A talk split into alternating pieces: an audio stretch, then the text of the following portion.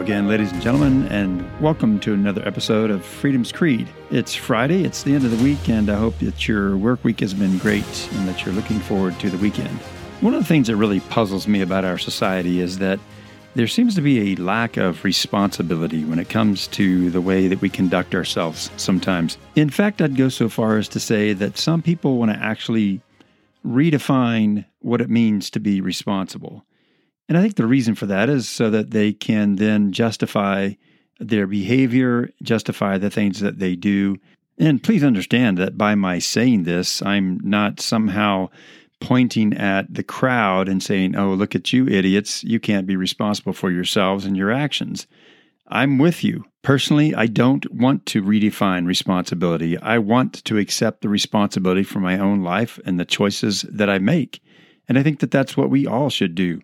I'm simply saying that there are people who want to redefine responsibility so that they get out from underneath any consequences of their behavior. The bottom line for me is that there is such a thing as using freedom wisely. I mean, what does it mean to be responsible? I've talked about this uh, before, and I will talk about it, I know, in the future, and probably quite often, simply because it is an integral part of living in a free society where we have the laws that we do and the expectations for conduct which each of us are under.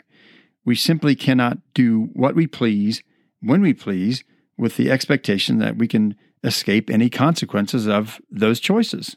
And all we have to do is look at society, look at the way that the lives of people are impacted because of the choices that they make and how that impacts their family, their friends, their loved ones. We have prisons that are full of people who made bad choices, who did not use their freedom responsibly. This podcast is dedicated to the principles of freedom. And it's clear that the name of the podcast embraces this idea. There are virtually no aspects of our lives that liberty and freedom do not touch. Everything that we do has the basis or the foundation of our constitutional government meaning that we have the right to do what we want to do in pursuing our own happiness. And a very important aspect or point in that is that we use the freedoms that we have in a responsible manner so that we don't lose those freedoms and the ability to do the things that we want to bring about the happiness for ourselves and for those that we love. And since the beginning of the podcast, I've made it clear that there would virtually be no topic that would be off limits. It may be that you have a strong antipathy regarding a topic that I'm discussing, and that's okay. That's what makes America work, and that's what is the basis of our free society. That is the right to disagree. But just because someone has a strong dislike for what I talk about doesn't mean that I'm not going to talk about it, and that may apply today. And let me just preface what I'm going to talk about by saying that in no way am I making a comparison between the animal kingdom and human beings. What I'll be doing is actually contrasting that difference between how we treat animals and the animal kingdom in general. And then I'll make some specific points regarding pets and people. First of all, let me just say that I do love animals. For all you animal lovers out there, we have had pets in the past in my upbringing. We had pets when my kids were younger, specifically dogs and cats. We don't have any pets now, primarily because my wife has more than her share of allergies. And the bottom line is having a pet anymore at this stage in my life is like having a perpetual two year old so that whenever you want to go somewhere, you've got to find somebody to take care of the pet. You got to find all these, well, you know what I mean if you have pets. now, the comparison of a two year old and pets is by no means equating the two as the same. You know what I mean. If you've had kids and you've had pets, you know exactly what I'm talking about.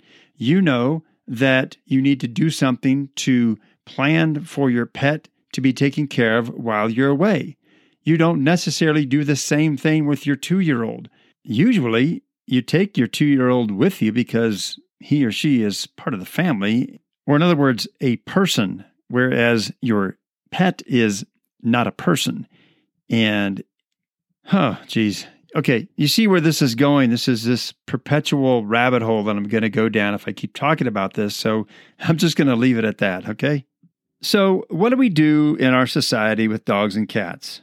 Well, we should, if we're responsible, take care of our animals so that they don't reproduce. Unless, of course, we're in the breeding business. That's an entirely different animal, pun intended. So, we should have our female animals spayed and our male animals neutered. Now, for you city folk, when you have a dog or cat spayed, it means that you are removing her ovaries and oftentimes the uterus as well. And for your male animals, what you're doing is you are having the testicles removed. Of course, we refer to this as castration. And when I say you're having this or that done, I don't necessarily mean you, unless, of course, you're a veterinarian. If that's the case, then have at it. I'm saying you take the animal to the vet and they take care of it, snip, snip. And of course, if you neuter a male dog, it just simply means they're unable to reproduce.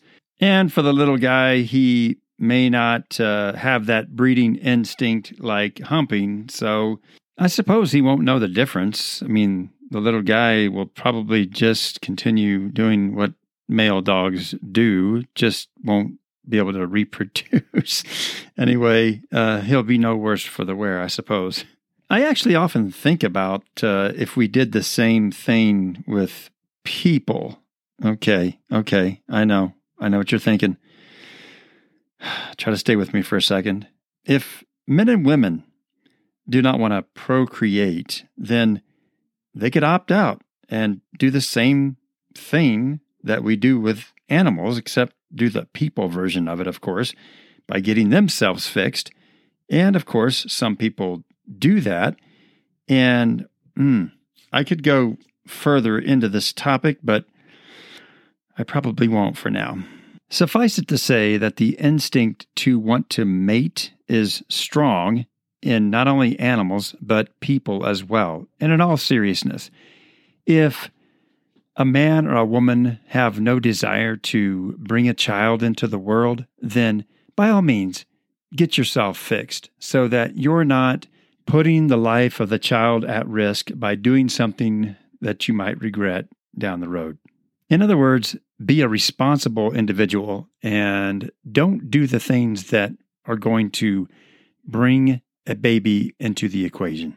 You know, there are many people who seem to care more for the treatment of animals than they do uh, about human beings, and not just pets, but all animals. In preparing for this episode, I looked at various articles that highlighted the way some people actually seem to really care for animals more so than they do people.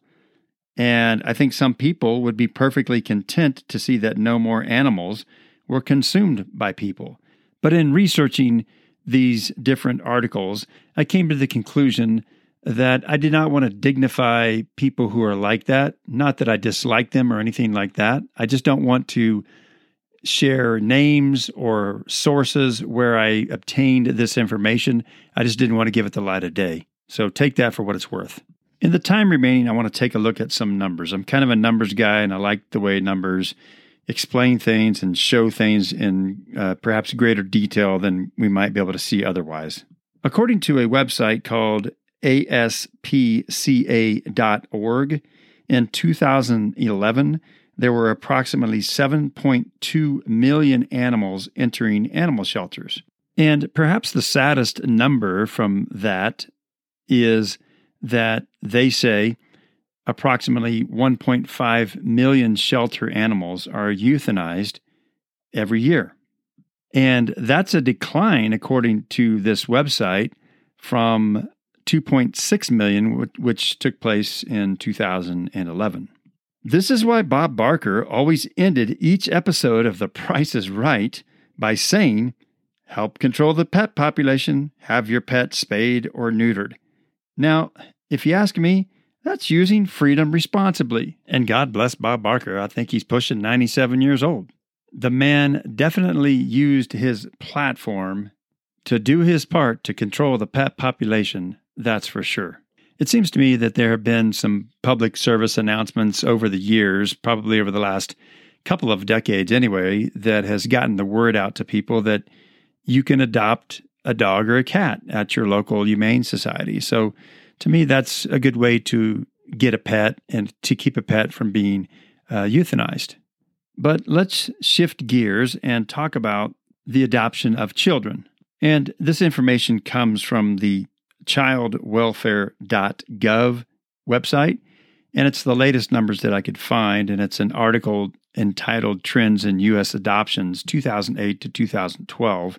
They have this to say quote, There is no single source for the total number of children adopted in the United States, and there is currently no straightforward way of determining the total number of adoptions, even when multiple data sources are used. Data for this report were collected primarily from the following sources state courts, state departments of social services, state bureaus of vital records, the Adoption and Foster Care Analysis and Reporting System of the U.S. Department of Health and Human Services, and the U.S. Department of State's Bureau of Consular Affairs. Close quote.